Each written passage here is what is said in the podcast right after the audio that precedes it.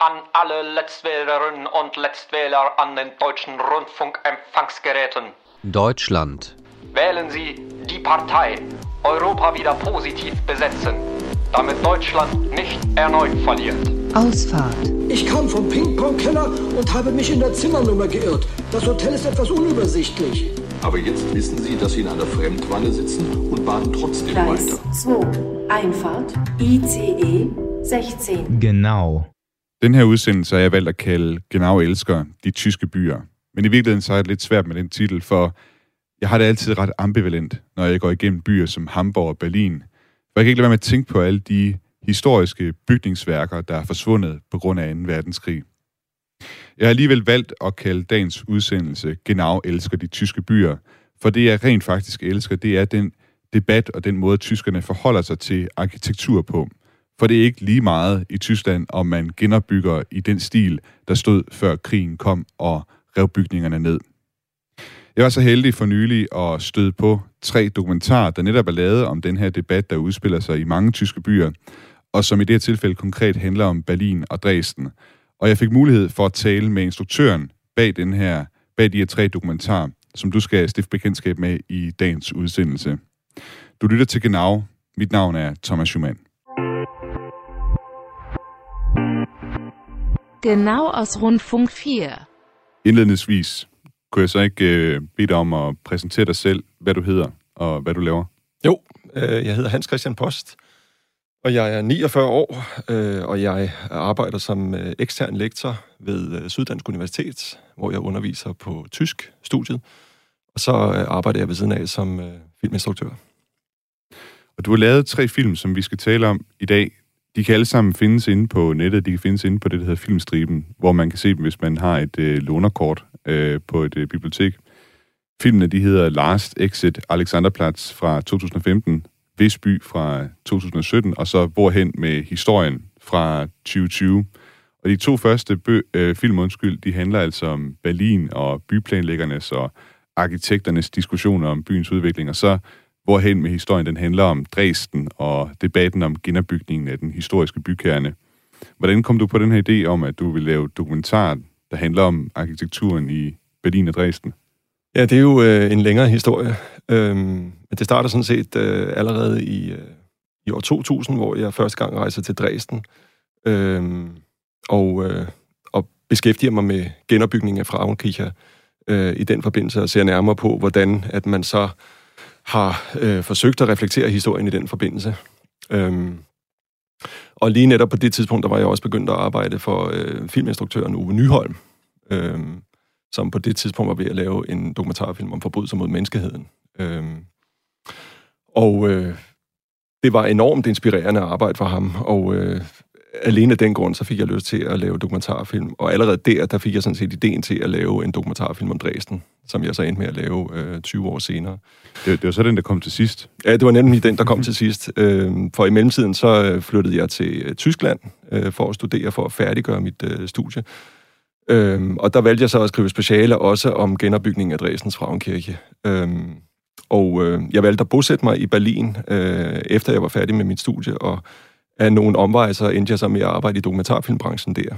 Øh, og arbejdede øh, to år i, øh, eller i dokumentarfilmbranchen, hvor vi blandt andet lavede en del øh, film om, om arkitektur og byudvikling.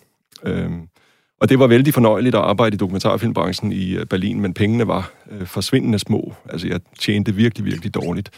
Og det var så på det tidspunkt, hvor at øh, økonomien boomede i København, hvor jeg jo så kunne se, hvad alle mine øh, tidligere studiekammerater tjente her.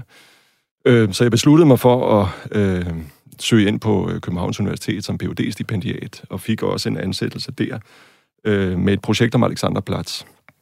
Øhm, og da jeg så startede der, der foreslog min vejleder Henrik Ræser, at øh, jeg skulle øh, lave en dokumentarfilm også om Alexanderplatz, øh, i og med, at jeg havde den her baggrund som, øh, som øh, ja, instruktørassistent i den, i den tyske dokumentarfilmbranche.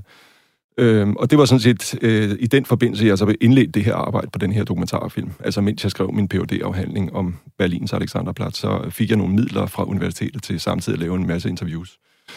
Øhm, og da jeg så endelig havde så øh, afleveret øh, denne her øh, phd afhandling øh, i 2011, så lå det her materiale stadigvæk og ventede, og, øh, og så på et eller andet tidspunkt øh, fik jeg taget mig sammen til at lave dokumentarfilmen færdig. Og, øh, og det var simpelthen så fornøjeligt at lave den, øh, at jeg besluttede mig for, at, øh, at det var det spor, jeg ville fortsætte. Ja.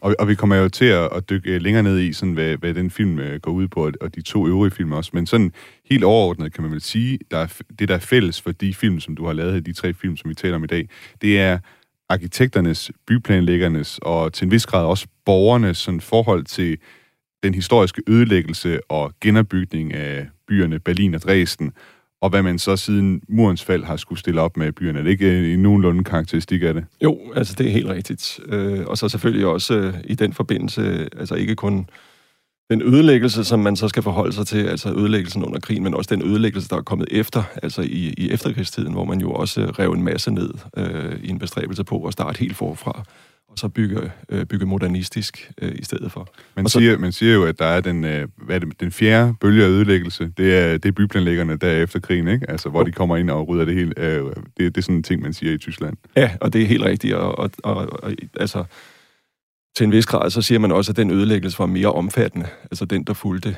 efter krigen. Øhm, og det var selvfølgelig mest udtalt, kan man sige, i øst, i hvert fald i de, i de større østtyske byer, hvor at, øh, at der jo sådan set var fri bane for at rive ned, i og med, at man, øh, at man forføjede over, over alle bygninger og alle grunde. Øh, men bestræbelserne eller ønsket var sådan set det samme i vest. Altså der ville bynplanlæggerne det samme, men kunne så ikke, øh, altså kunne ikke rive ned i samme grad.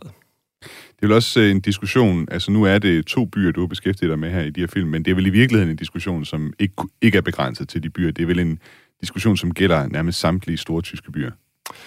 Ja, i hvert fald øh, de byer, som har været ramt af ødelæggelse, vil jeg, vil jeg mene. Ikke? Øhm, men Dresden er ligesom en foregangsby på en eller anden måde. Og så selvfølgelig også Berlin, øh, fordi at Berlin jo øh, blev hovedstad igen efter den tyske genforening, og der derfor var en masse byggeaktiviteter, og derfor også alle de her diskussioner om, hvad man så skulle bevare, og hvad man skulle skille sig af med, og hvad man skulle bygge i stedet for.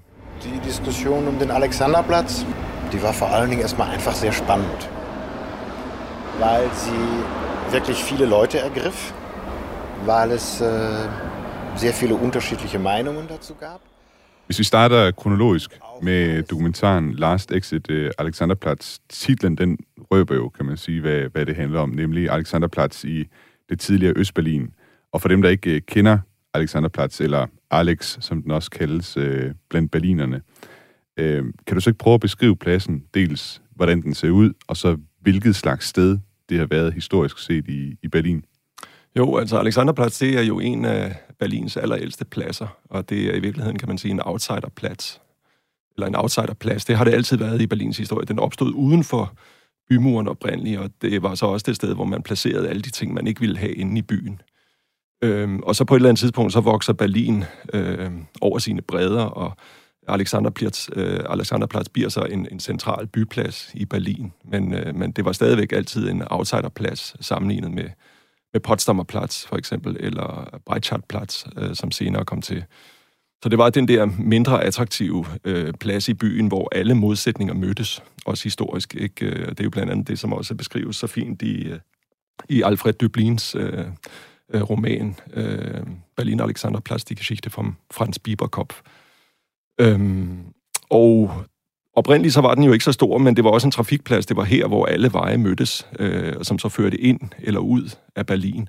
Øh, og det gjorde så, at der meget tidligt opstod øh, flaskehalsproblematikker. Altså, der var alt for meget trafik øh, til, at denne her plads kunne honorere det. Så der var også konstante ombygningsarbejder. Øh, og også i Weimar-tiden bestræbte man sig jo på at ombygge pladsen fuldstændig. Og det lykkedes så til dels. Altså, man fik øh, reddet noget ned, og man fik også realiseret lidt, øh, men slet ikke så meget, som man havde tænkt sig. Øhm, og øh, efter øh, krigen og alle de ødelæggelser, der så havde fundet sted øh, omkring Alexanderplatz, øh, der gik øh, DDR-tidens øh, byplanlægger så meget grundigt til værk, så fik så skabt denne her trafikplads, øh, som blev fire gange større, end den historiske plads havde været. Øh, og det er jo en plads, øh, som øh, ja, honorerer trafikken. Altså det, det fik de jo løst, kan man sige, ved at anlægge de her enormt brede øh, veje, som jo samtidig skulle være de her opmarschgader, ikke? hvor man så skulle øh, marchere og demonstrere 1. maj. Øhm, og, øh, og, og der var derfor også meget langt mellem husene. Altså, det var en meget luftig plads, og også en, en, en plads, som var præget af, af ja, vind og, og tomhed. Øh, og det er så det, man har bestræbt sig på at gøre op med efter murens fald, hvor man jo faktisk ville rive alt ned og så skabe noget helt nyt. Det er så ikke blevet sådan. Øh, og nu er der så nye ansatser. Nu har man så valgt at bevare og frede nogle af de østtidens øh, byggerier. Øh, men ambitionen er stadigvæk at fortætte og også bygge højere. Altså, og hvis du skulle prøve, øh, efter din hukommelse sidste gang, du var på Alexanderplads, ligesom at henføre lytteren til Alexanderplads, hvordan vil du så beskrive, hvordan det er at stå på pladsen? Ja, altså... Øhm, jeg synes, at når man er der, så har man sådan en, en fornemmelse af, at man, man står på en, en B-plads på en eller anden måde. Altså en, en plads, som, øh, som har enormt meget øh, historie at trække på, og som øh, altså, øh, jo også er internationalt kendt, øh, men samtidig er man sådan lidt skuffet over det, man så ser. Ikke? Den lever ikke helt op til, til de her øh, fortællinger, der er om pladsen. Øhm, og så øh, selvfølgelig det klientel, man ser der, det er meget, meget broget. Øh, altså, det er ikke et fornemt klientel. Det er, øh, ja, øh, folk fra alle øh, lederkanter af Berlin, og også udefra Brandenburg, som, som opsøger den plads for at gå ud og købe ind. Øh, ja. Og de butikker, man finder der, det er også øh, altså, øh, ja, øh, butikker, der appellerer til det her meget broede, øh, ja, øh, den her meget brode menneskemængde, der, der opsøger pladsen. Ikke? Jeg tror, at noget af det, jeg selv tænker på, det er netop det, at det er en meget, meget åben plads. Der er, nogle, der er et sted, der er en sporvogn, der kører ind på plads. Der er også øh, U-banen tæt ved. Øh, du har de her store, sådan lidt anonyme, kunne godt ligne det her gamle DDR-byggeri. Øh, noget af det, som vist er så sidenhen er blevet sådan indkøbscentre, ikke? Øh, og ja, altså, måske, man, man, ja, man bliver måske lidt skuffet, når man er dernede, fordi det er ikke øh, Altså, det er ikke, fordi der ellers sker så meget. Det er, for de går bare henover og sådan noget, og det, det handler om at komme, øh, komme videre i virkeligheden derfra. Ja, altså det er, det er et sted, hvor folk kommer for at øh, skifte øh, fra tog til metro, øh, eller fra øh, bus til, øh, til øh, sporvogn. Øh, og selvfølgelig, øh, man kan også sige, at det, det er ikke en køn plads, men, øh, men det er en meget interessant plads, hvis man først lærer historien at kende, ikke? fordi at øh, man finder spor fra, fra 1300-tallets Berlin, og så også fra, fra nutidens Berlin. Ikke? Okay. Og alt, hvad der er derimellem. Og det, det, som den dokumentar jo så tager fat i, det er så en diskussion om, hvad skal der ske med pladsen nu? Øh, hvad er det, der skal være fremtiden for den her plads? Kan du prøve at, at, at fortælle hvad, hvad, kort om, hvad, hvad, er det, hvad er det for en diskussion, der, der udspiller sig der i den uh, dokumentar, du lavede? Jamen, det er jo øh, en diskussion, som, øh, som øh, har sit udspring i de øh, planer, man, øh, man vedtog i, øh, i starten af 90'erne, hvor at, øh, man jo holdt en, en større idékonkurrence på pladsen, og hvor det jo øh, ja, var ønsket, at, øh, at øh, man skulle øh, altså bygge, jeg ved ikke hvor mange tusind øh, kvadratmeter øh, kontorareal især. Øhm, og øh, alt stod sådan set, øh, øh, altså...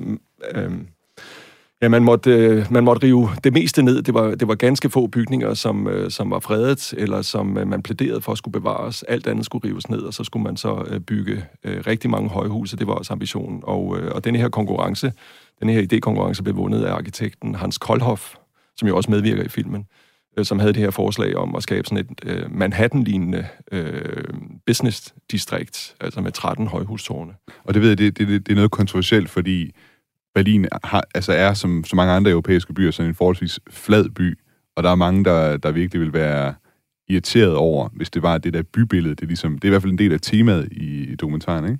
Jo, altså, øh, men øh, jeg tror alligevel, at rigtig mange accepterede, at hvis der skal bygges højt, øh, så er det måske der, der skal bygges højt, og ved Potsdamer Platz, og, og ved Breitscheidplatz, og, og der, hvor uh, trafikken, altså øh, øh, på de der trafikknudepunkter, der findes i Berlin, øh, for netop at den vej så at, øh, at sikre sig, at der ikke bliver bygget i højden øh, midt i byen.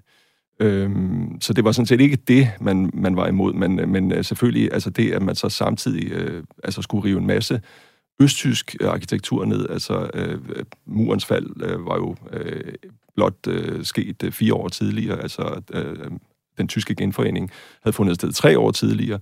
Øh, og så vælger man altså at, øh, at nedrive den allervigtigste plads i øh, Østberlin og i det tidligere DDR.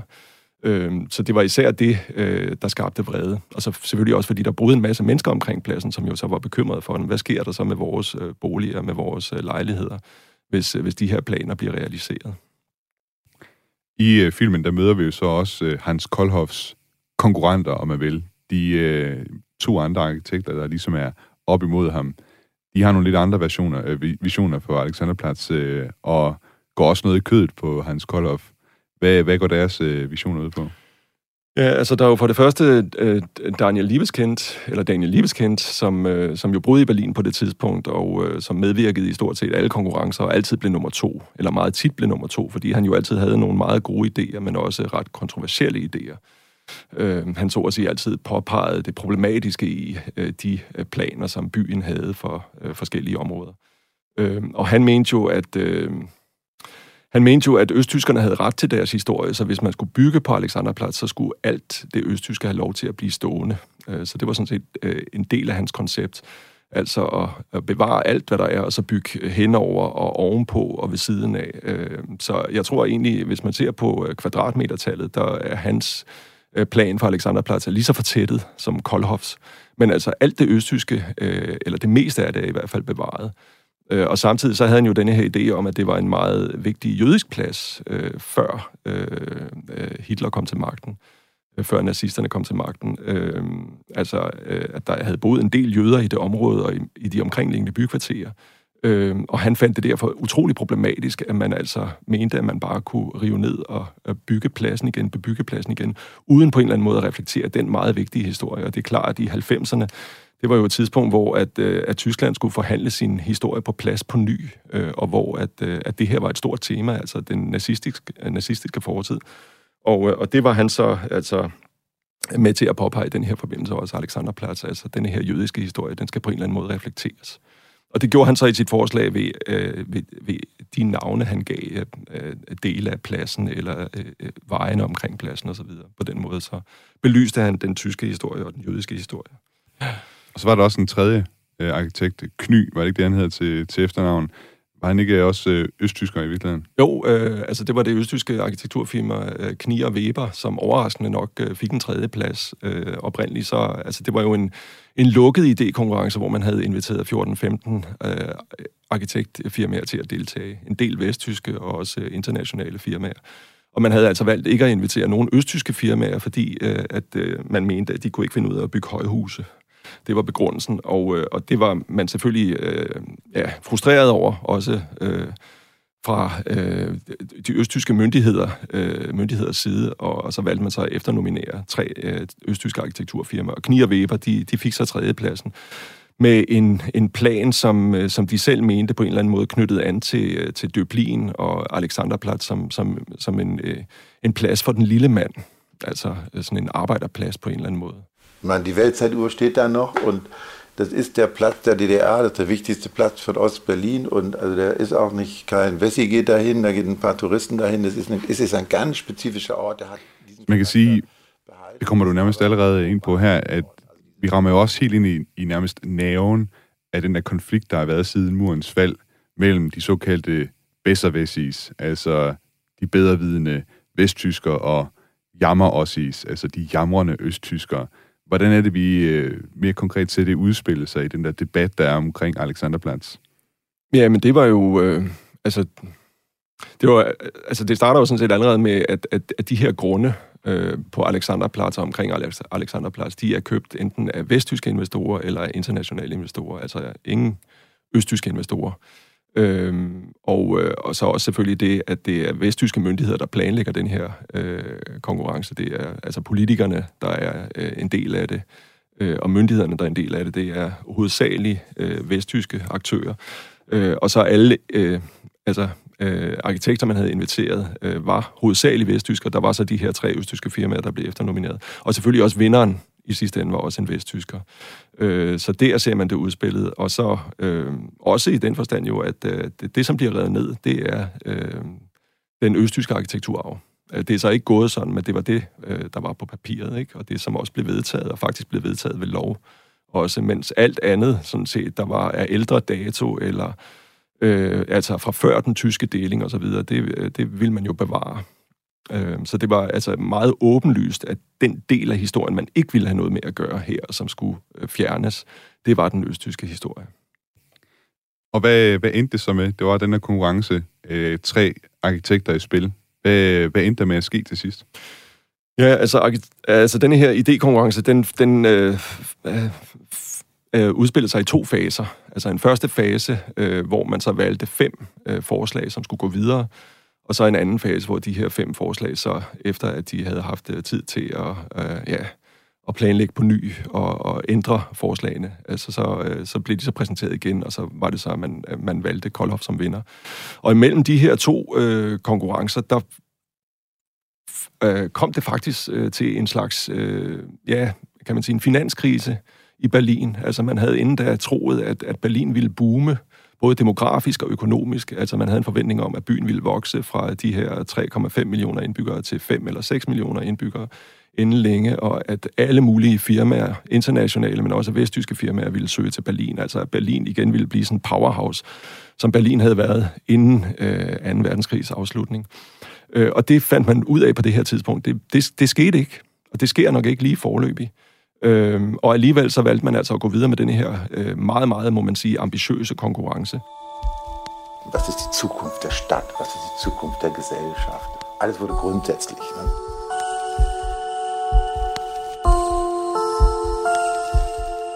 Ich hatte immer das Gefühl, dass wenig Antworten auf eine Herausforderung gegeben wurde, sondern eine neue Herausforderung einfach nur geliefert wurde.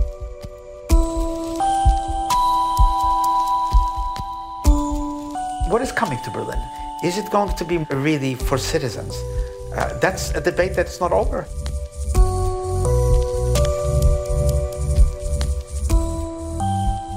Den næste film, øh, Bisby fra 2017, øh, det er nogle meget smukke optagelser, synes jeg, du har, du har lavet, eller du var med til at lave der i, i Berlin. En af de ting, som jeg hæftede mig ved, det var en optagelse, hvor man ser en kolonihaveforening, der nærmest ligger sådan halvt under en, en motorvej, og optagelsen det er fra en ubarn, så den der kolonihaveforening er sådan klemt inde, ikke? I, øh, i øh, hvad skal man sige, mellem, mellem de her to store infrastrukturårer, ikke? Og det er som om, det opsummerer meget godt sådan, hvad skal man sige, øh, hele, hele filmens tema, kan man sige. Hvad var det, du ville vise med den optagelse? Jo, men altså, det er jo dels øh, selvfølgelig fordi, at der er en, der lige netop øh, ved det klip, der taler om, altså, øh, hvor, hvor broget Berlin er, og hvor usammenhængende byen er, og også hvad, hvad byen ligesom øh, tillader sig selv. Altså, at, at man har de her kolonihaveforeninger midt i byen, øh, altså hvor at, at grundprisen jo i virkeligheden er, er tårnhøje, så er der lige pludselig en, en kolonihaveforening, fordi det jo tidligere har været der, hvor muren forløb. Altså muren gik jo, get, øh, gik jo midt gennem byen og gjorde, gjorde centrum til periferi på en eller anden måde. Det har så gjort, at, at der nogle steder ligger der altså de der øh, kolonihaver. Og så er det selvfølgelig også bare et ekstremt fænomen, ikke? At, man, at man har, øh, altså, øh, man har øh, S, S-toglinje og, og motorvej, og så ligger der en kolonihave klods op af det. Øh, sådan er det jo, hvis de øvrigt også herhjemme. Ikke? Ofte så ligger kolonihaverne jo øh, op af motorveje eller i nærheden af, af S-togstrækning osv. Men, øh, men ja, det, det opsummerer meget godt, altså, øh, altså Berlin, altså hvordan øh, ekstremer mødes i bybilledet på mange måder. Ikke? Hvad var ideen med at lave øh, Visby? Jamen, det var, øh, det var sådan set overskudsmateriale fra, øh, da jeg havde, øh, da jeg havde lavet filmen om Alexanderplatz. Det var sådan, da jeg sad og skrev min phd afhandling der, der handlede det selvfølgelig først og fremmest om Alexanderplatz. Alexanderplatz var jo, var jo et stridspunkt i 90'ernes Berlin. Det var noget af det, man skændtes om. Men man skændtes også om mere. Altså man skændtes generelt om øh, ja, arkitektur. Øh, spørgsmålet om, hvad skal vi øh, bevare, og hvad skal vi, øh, hvad skal vi smide væk, og hvordan skal vi bygge fremover, nu hvor byen skal genforenes. Øh, skal vi bare fortsætte med at bygge i øst og vest, eller skal vi måske forsøge at finde et fælles arkitektursprog? Øh, det var det, man diskuterede, øh, fordi man jo forventede, at der ville blive bygget enormt meget, hvad der jo også blev. Men altså, man forventede, at der ville blive bygget endnu mere. Man havde jo den her idé om, at nu kommer al industri tilbage, og, øh, og nu flytter endnu flere mennesker hertil. Altså snart bor her 5 eller 6 millioner. Så der skal bygges rigtig meget, og så er et spørgsmål, om vi ikke skal forsøge at bygge i én stil, øh, sådan at det, at det ikke bliver endnu mere forvirrende her i Berlin. Øhm, og det, øh, altså det var så noget af det, man skændte sig om, og så også fordi man så valgte at bygge igen i henhold til førkrigstidens øh, byideal, eller endda i øh, kejsertidens byideal. Altså som om historien slet ikke havde fundet sted. Og det var jo blandt andet så også på bekostning af i, i mange tilfælde den østtyske arkitekturarv, som så måtte vige for øh, altså det, der så blev genopbygget, som så på en eller anden måde skulle se ud af ældre dato hvad det jo så ofte ikke kom til. Men altså, det var sådan set ambitionen. Og man kan sige, det som man senere hen har set ske i Dresden, altså der var allerede ansatser til det i Berlin. De turde bare ikke, endnu ikke sige, kom, vi, vi, vi, vi, skal, vi skal genopbygge øh, originaltro her også. Øh, men ambitionen var at vende tilbage til førkrigstiden i by. Vorfreude. Fantastisch. Spitzfindigkeit. Kuddelmuddel. Genau aus Rundfunk 4. Wir sprechen mit Deutschland. I dagens udgave af Genau, der handler det om den debat, der har været i byer som Berlin og Dresden, og garanteret også mange andre tyske byer, om hvordan man skulle forholde sig til den historie, som byerne har været udsat for med bombardementer og murens fald. Vi vender her tilbage til mit interview med Hans Christian Post. Du har øh, indtil videre nævnt, øh, altså opridset meget godt sådan nogle af de store linjer i den debat, der har været dels om kan man vende tilbage til, hvad skal man sige, kejsertidens stil. Det tænker jeg, det kommer vi også mere ind på, når vi kommer til at tale om Dresden. Og så det her med, at man vil udslette, hvad skal man sige, resterne fra DDR. Men der har også været en ophedet debat om, hvad man skal øh, stille op med bygningsværkerne fra øh, det tredje rige mm-hmm. i Berlin, som du også kommer ind på i, i, øh, i filmen. Ja.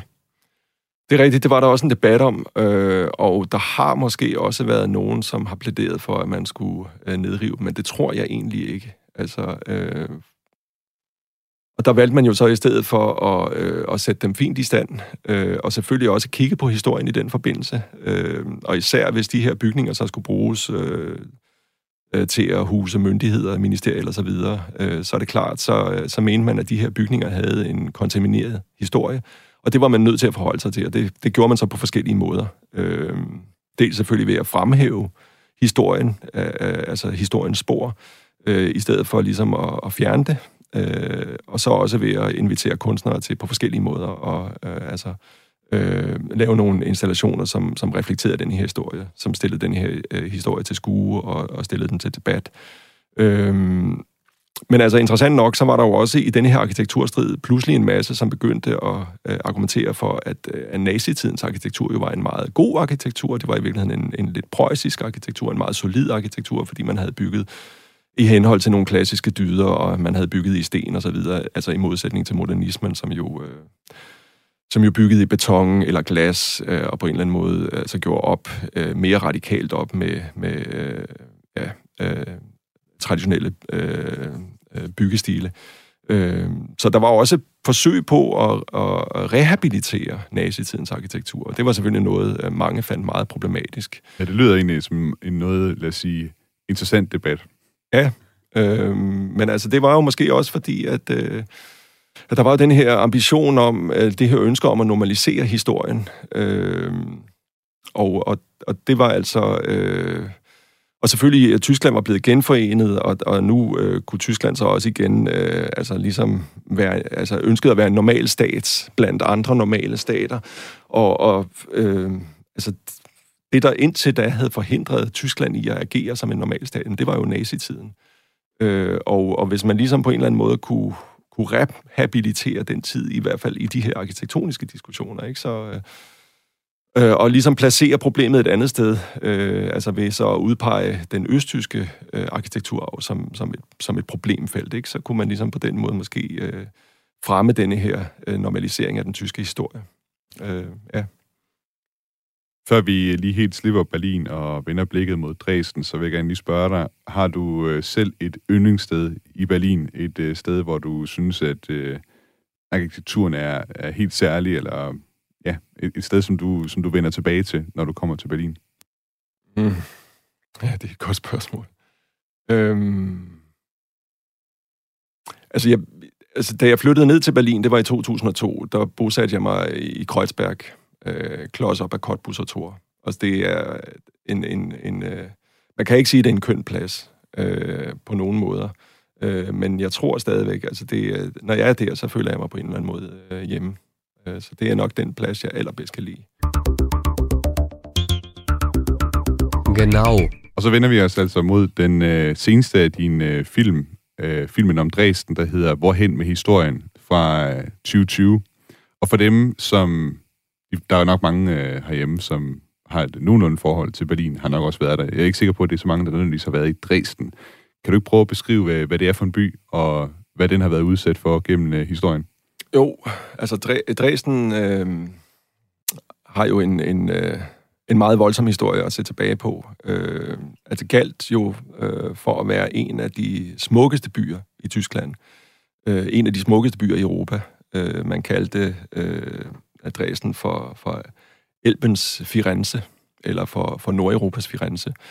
Øh, og det var byen jo sådan set helt frem til øh, 13. februar 1945, hvor byen så øh, blev bombarderet øh, og fuldstændig ødelagt. I hvert fald bycentret blev fuldstændig ødelagt. Øh, altså et, et, først et, et britisk angreb, eller to britiske angreb om natten, øh, og så dagen efter et amerikansk angreb. Og igen den 15. februar, øh, februar var der igen et amerikansk øh, angreb, altså præcisionsangreb. Det var sådan, at englænderne, de, de tæppebombarderede, og amerikanerne, de øh, præcisionsbombarderede. Øhm, og i forbindelse med det luftangreb, så var der så 25.000 dræbte. Øh, og de her tabstal, øh, ja, de blev manipuleret af nazisterne, øh, som jo øh, brugte Dresdens øh, ødelæggelse i propaganda og med, øh, og altså derfor fremsatte øh, altså meget højere tabstal, altså de, de 10-doblede tabstallet, så øh, man talte om 250.000 dræbte.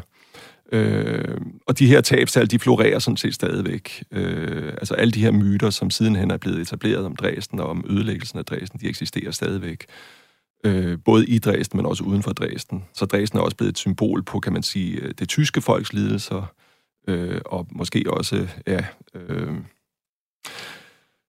og så, øh, altså efter, efter, øh, efter 2. verdenskrigs afslutning, så øh, lå Dresden jo i Østtyskland, og øh, der havde man så oprindeligt også planer om, at man skulle genopbygge byen, men øh, det, det, øh, det gik man så bort fra, og så øh, valgte man så i stedet for at, øh, at rive det meste ned af byen, og så ville man så skabe en socialistisk, moderne storby i stedet for. Øh, og man var rigtig god til at rive ned. Øh, det er jo, kan man sige, også at, at skabe synlige resultater, men da man så skulle til at bygge op igen, så, så knep det gevaldigt øh, og, med at finde midlerne til det. Og det gjorde så, at, at øh, altså, man fik skabt, kan man sige, en meget luftig by, altså hvor der var virkelig langt mellem husene. Øh, enkelte arkitektoniske highlights selvfølgelig, øh, og en masse ruiner stadigvæk midt i byen, men øh, mest af alt bare en enorm tomhed. Altså det var sådan, at man kunne se fra, fra, fra hovedbanegården og hele vejen op til, til Elben, altså, altså tværs gennem den, den øh, gamle by, var der, var der en enorm tomhed. Det var også særligt i, i den her film, at vi virkelig kommer ind på skal man sige, den, den diskussion, som der jo øh, er nærmest altid, når man taler om genopbygning. Altså fordi der er så meget af diskussionen i Dresden, der handler netop om at genopbygge den stil, som byen var i i forvejen. Kan du ikke prøve at beskrive den bekymring, som igen og igen kommer til udtryk, når man taler om at genopbygge i den stil, øh, som byen var i før? Fordi det kan jo virke naturligt, at når du har en by, by der er ødelagt efter en krig, at så bygger du den op, som den så ud øh, førhen. Det tror jeg vel også herhjemme mange ting, det virker logisk, at det, så genopbygger vi det. Men hvorfor er det, at der er mange, der synes, det er problematisk i Tyskland? Ja, altså, jeg, jeg tror, at øh, altså, havde man gjort det i 1945, så tror jeg måske ikke, der var så mange, der havde haft noget imod det. Det har man jo også gjort øh, til en vis grad i Nürnberg. Øh, men altså, det var selvfølgelig sådan, at efter, efter 2. verdenskrig, det var selvfølgelig et traume, øh, og, og øh, byplanlæggerne, øh, de ønskede jo også at starte forfra, og starte på en frisk og gøre op med fortiden. Øhm, og, og mange af de her øh, arkitekter og byplanlæggere, som kom til efter 1945, det var, øh, det var øh, de gamle baghavsfolk, som jo ikke havde kunnet, øh, kun, øh, arbejde øh, altså, øh, under naziregimet, øh, men de havde sådan set stadigvæk de her planer, altså de her radikale planer om at gøre op med øh, førkrigstidens by. Øh, og det, det var sådan set bare dem, de hævde ud af skrivebordskuffen. Øh, og, og som sagt, i Øst gik man, gik man hårdt til værks, og selvfølgelig i Dresden, hvor der ligesom var grundlag for det, fordi byen jo var ødelagt. Øh, altså selvfølgelig, man kunne sagtens have genopbygget byen, men det havde også krævet og kostet meget, og man valgte så øh, at starte, øh, starte helt forfra og bygge noget helt nyt op. Øh, men altså, de her Bauhausfolk, de, øh, de kan man sige, de, øh, de reagerede jo i sin tid på, på Første Verdenskrig, øh, og havde jo radikale planer om sig at, at, at reformere hele samfundet, øh, altså på, på baggrund af det her, øh, det her krigstraume, og så øh, ville de så gøre det med arkitektoniske midler ved at rive de historiske byer ned og skabe nogle modernistiske, funktionelle byer, hvor de så mente, at den vej, så ville man altså reformere mennesket og skabe sunde mennesker. Øh, og, og det var sådan set lidt de samme tanker, der lå øh, i, i, i, i Tyskland, både i øst og i vest, efter øh, 2. verdenskrig. Altså en bestræbelse på at reformere samfundet, blandt andet ved hjælp af arkitekturen, ved at rive det gamle skidt ned og skabe noget helt nyt. Og, øh, men altså, der var også byer, hvor man som sagt altså valgte at, at genopbygge en del, øh, og det tror jeg ikke, man havde rynket på næsen af, øh, hvis man havde gjort det i 1945, eller de efterfølgende år. I Dresdens tilfælde, der er selvfølgelig gået 45 år, altså øh, inden man så igen går i gang med det her. Øhm, og, øh, og det er måske der, hvor det bliver problematisk, når man så ligesom forsøger at, at genskabe nogle historiske idyller, øh, fordi historien var ikke idyllisk. Altså, før krigstidens Dresden var ikke et idyllisk sted. Øh, det var et frygteligt sted. Altså, øh, nazitidens Tyskland var et, var, et, var et frygteligt sted. Et frygteligt regime. Og, og det er ligesom, altså, det er måske det, man er bange for, at, at hvis man ligesom øh, genskaber de der idyller, så glemmer man, hvad det egentlig var for en tid. Altså, det, at det er en fortrængning af historie. Og så er det selvfølgelig også, kan man sige, en fortrængning af alt det, der er sket sidenhen. En fortrængning af efterkrigstidens øh, ja, historie og efterkrigstidens arkitektur. Så man kan sige, at, at den nye arkitektur, der skulle komme efter ruinerne, det i sig selv skulle ligesom være en slags mindesmærke oven på øh, krigen, så at sige. Ja, det, det forstår jeg ikke helt. Øh. Nå, men altså sådan, at, at, at, det ikke, at man ikke sådan øh, bare fortrænger, hvad skal man sige, hvad der er sket, men man er, man er konstant i, hvad skal man sige, bevidst om, hvad skal man sige, hvad der, hvad der, hvad der, ud, altså, hvad der er sket med byen, og hvad historien har været, ikke? Ja. Ved at byen ikke ligner, hvad skal man sige, en gammel middelalderby. Lige præcis. Længere. Altså man, øh, det, man gerne vil øh, se, og, og som man jo egentlig også i lang tid har haft tradition for i Tyskland, det er, at historien skal være synlig. Og det handler ikke om at, at, at bevare skønhed, det handler om at bevare historie. Og derfor skal alle historiens øh, spor bevares, og derfor river man, river man heller ikke noget, i det her tilfælde østtysk, ned, for at, at genskabe noget, som i virkeligheden er forsvundet og som er mistet. Altså en pastiche, at man genopbygger noget, som er helt forsvundet, det har også været et no-go i mange år. Øh, altså Frauenkirche accepterede man, fordi der var en ruin, og der var en masse sten. Altså, der var en stendynge, som man, som man så kunne arbejde med, og det har sådan set været legitimt. Men det der med at, at genopbygge helt forsvundne bygninger, det har været et no-go i en tysk sammenhæng. Øh, og øh, ja, altså, og der er selvfølgelig andre, altså man kan sige, allerede i DDR-tiden begyndte man jo at, at, at genopbygge i ikke i historisk stil, men, men i henhold til historiske dimensioner og historiske grundrigs og så videre. Og det gjorde man også i Vest, øh, altså i, i, i 80'ernes Kreuzberg, der var en masse, der blev genopbygget der. Øh, og det var historiske dimensioner, og det var historiske grundrigs, men sproget var postmodernistisk. Det vil sige, der var en leg med, med, med stilformer og så videre, og, og en tydelig markering af, at det her, det er ikke historisk byggeri, det er nybyggeri. Øh, og det var lidt det samme, man gjorde i Øst. Man, også i øvrigt i Østberlin, Nikolaj Viertel er jo også et eksempel på, øh, kan man sige, øh, postmoderne øh, byplanlægning, altså hvor man griber tilbage til de historiske dimensioner, de historiske grundrigs, men så i et, i et eller andet ja, postmoderne formsprog. Øhm, og efter murens fald, der er man altså, øh, der er man altså så valgt at, øh, at genopbygge originaltro. Øhm, og det starter sådan set i meget høj grad med Frauenkirche. Altså, hvor man tidligere jo også ville i Tyskland have sagt, okay, det, man, man må godt genopbygge noget, hvis der er en ruin, og hvis der er noget historisk substans at arbejde med, men, men allerhelst så vil vi bevare ruinen, fordi at den er et meget, meget vigtigt mindes, øh, mindesmærke og et meget vigtigt vidnesbyrd om det, der er sket, altså byens ødelæggelse. Og så havde den jo også fået den her meget vigtige funktion af mindesmærke for en stor del af befolkningen, også for fredsbevægelsen.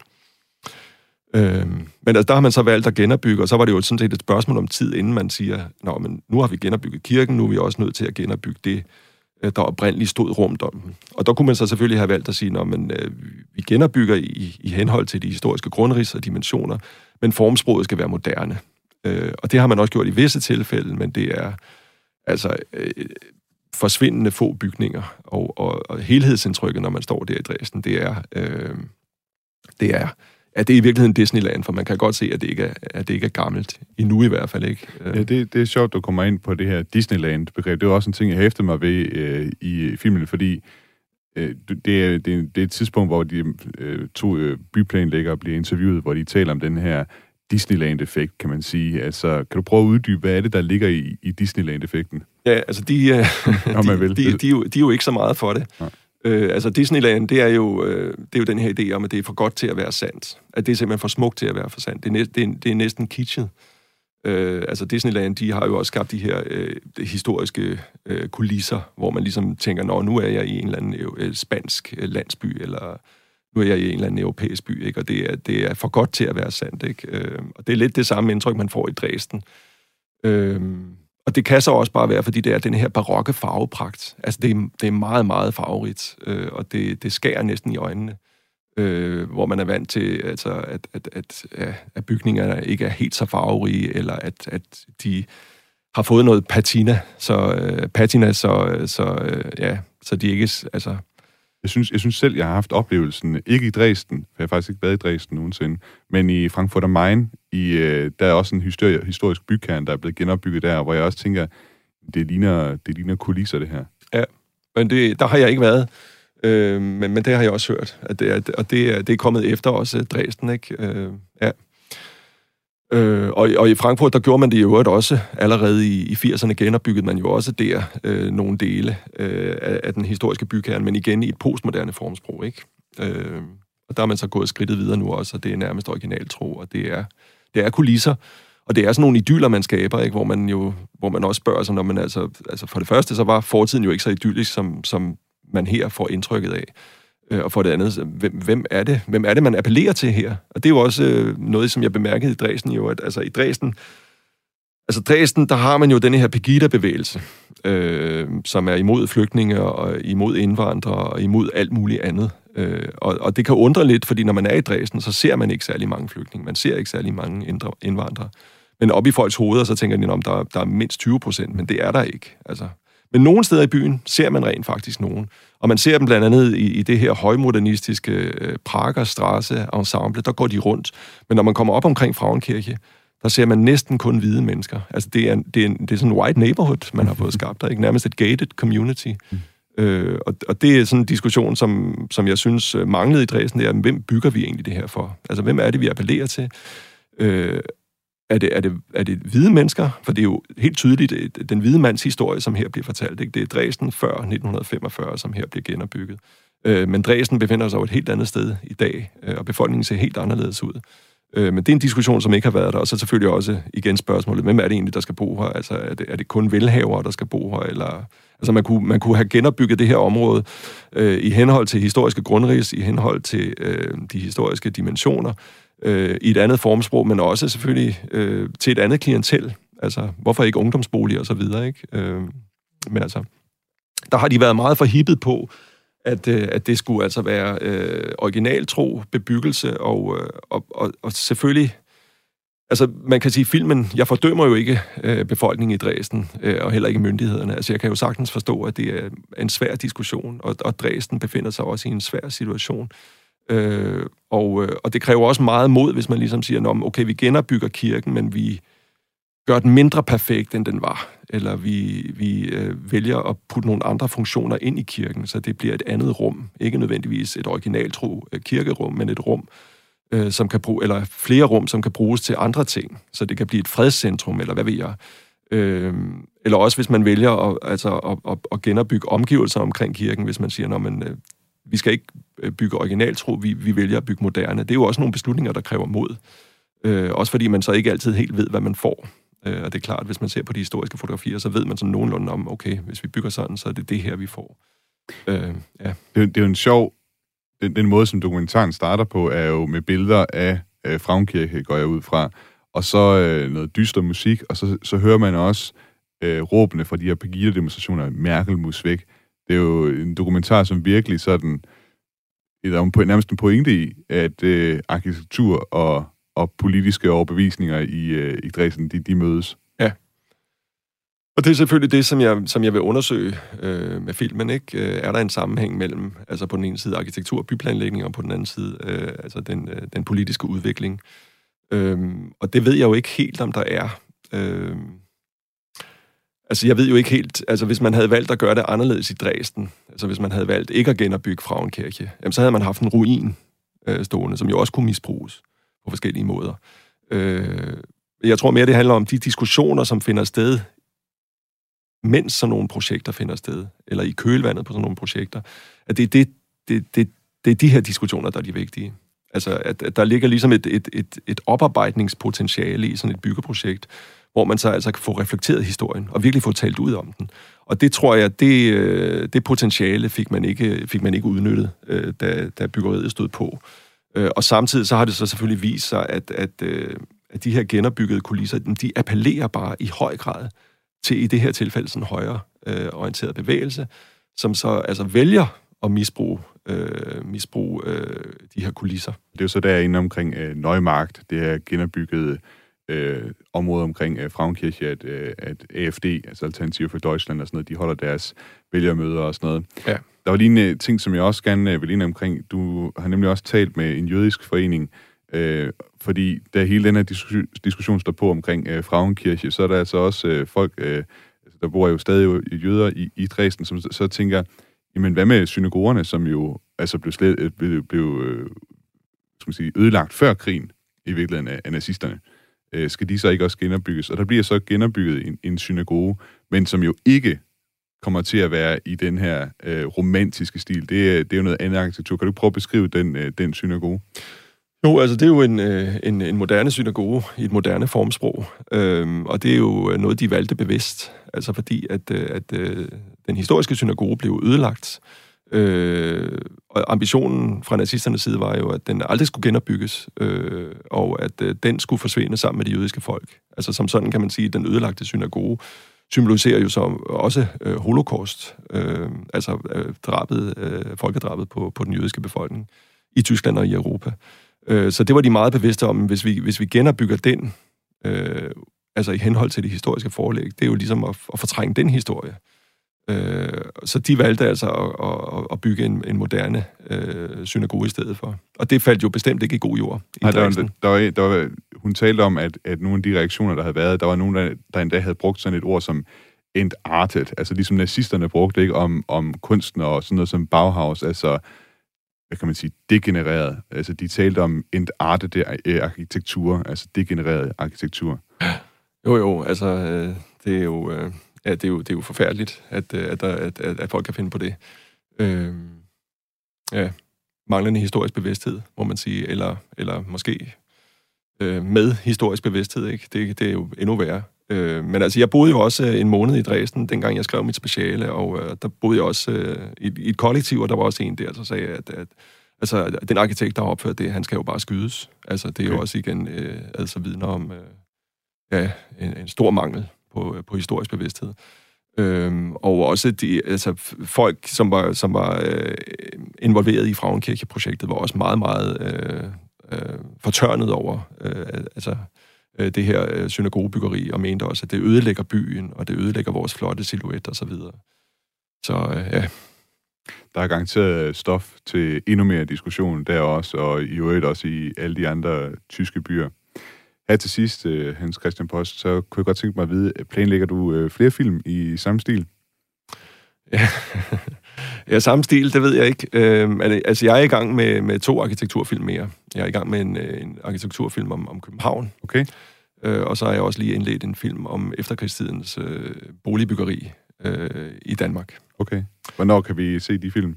Ja, det, øh, det er et godt spørgsmål. Altså, deadline for, øh, for Københavnerfilmen, det er her øh, december i år, øh, og den har været forsinket på grund af corona, så jeg ved ikke helt, om jeg når det, men det, men det er stadigvæk ambitionen. Øh, om det bliver helt i samme stil, det ved jeg ikke. Altså, jeg prøver jo ligesom at lære af min film hele tiden. Øh, altså, jeg har jo øh, jeg har ganske vist arbejdet i dokumentarfilmbranchen i nogle år i Tyskland, men, men jeg har jo ikke nogen øh, uddannelse i at lave film og så videre. Så det er lidt learning by doing, og, og hver gang jeg har lavet en film, så er det ligesom der, jeg starter igen med den næste. Og, og nu har du set alle tre film. Du kan godt se, der er sådan lidt en, en progression i, i, i sproget i filmen. Ikke? Og, det er, og, og lige nu med den her Københavner-film, så er jeg der, hvor jeg sluttede med Dresden-filmen. Og så må jeg så se, hvad der sker undervejs. Altså det, jeg i hvert fald har lært, det er, at hver gang jeg ligesom forsøger at lave den samme film, øh, det, det går ikke. Altså, øh, Visby, det, det, det, der startede jeg ligesom... Øh, med, med de værktøjer, jeg havde fra Alexanderplads-filmer, det, det gik helt galt, så der måtte vi finde på noget nyt undervejs, ikke? og det fandt vi så også, og, og det har været det samme med Dresden-filmen, så øh, ja. Må jeg, må jeg komme med et forslag til, ja. når du skal, øh, engang skal kaste over øh, tyske byer igen og, og dokumentarfilm om dem? Frankfurt am Main, øh, det såkaldte Manhattan, øh, ind, ind midt i Tyskland, altså en... Øh, nu, det er nu er det mest, fordi jeg selv boede der, da jeg læste øh, i Tyskland i sin tid. Øh, men altså en, en noget enestående by i, i, i Tyskland, fordi den har den her skyline med, med skyskraber og sådan. Er det noget, noget du nogensinde har overvejet at måske kaste ned? Jamen, jeg tror jeg allerede, det kommer med i min Københavnerfilm. Uh, nu må vi lige se, men, uh, men det er jo blandt andet Koldhoff, der har lavet et af tårnene der, så vidt jeg ved. Uh, men, men jeg skal interviewe en, en, en tysk uh, branding-ekspert til min københavnerfilm, og hun bor i, i Frankfurt am Main. Så, øh, så, og hun skal jo på en eller anden måde, øh, ja, øh, hvad hedder det, øh, ja, hende skal vi jo en eller anden måde placeret i filmen og placeret i sin by, så det kan godt være, at vi der øh, får et, et billede af denne her skyline. Det håber jeg da i hvert fald. Hans Christian Post, øh, det har været en øh, fornøjelse at tale med dig, og øh, for dem, som øh, altså kunne tænke sig at se de her film, de hedder altså Last Exit, Alexanderplatz, Visby og Hvorhen med historien, og man kan finde dem inde på filmstriben, hvis man altså, og det kræver kun, at man har et, øh, et lånerkort. Hans Christian Post, øh, mange tak, fordi du vil være med her i Genau. Jamen, tak, fordi jeg måtte være med. Genau aus Rundfunk 4. Og så er det noget, vi altså til vejs ende for dagens udsendelse af Genau. Genau er som altid lavet af mig, Thomas Schumann, og øh, du kan som altid også lytte til Genau hver tirsdag fra 10 til 11. Du kan også finde tidligere udsendelser Genau inde på Radio 4's hjemme, hjemmeside på Apples podcast player eller på Spotify. Hvis du har forslag til, hvad vi skal kaste os over her på redaktionen, hvis du har ris, ros eller andre kommentarer, eller noget, vi skal kaste os over i forbindelse med den tyske valgkamp, så skriv det gerne ind til genau radio4.dk. Indtil vi lyttes ved igen, så vil jeg ønske dig en god uge. Auf Wiederhören.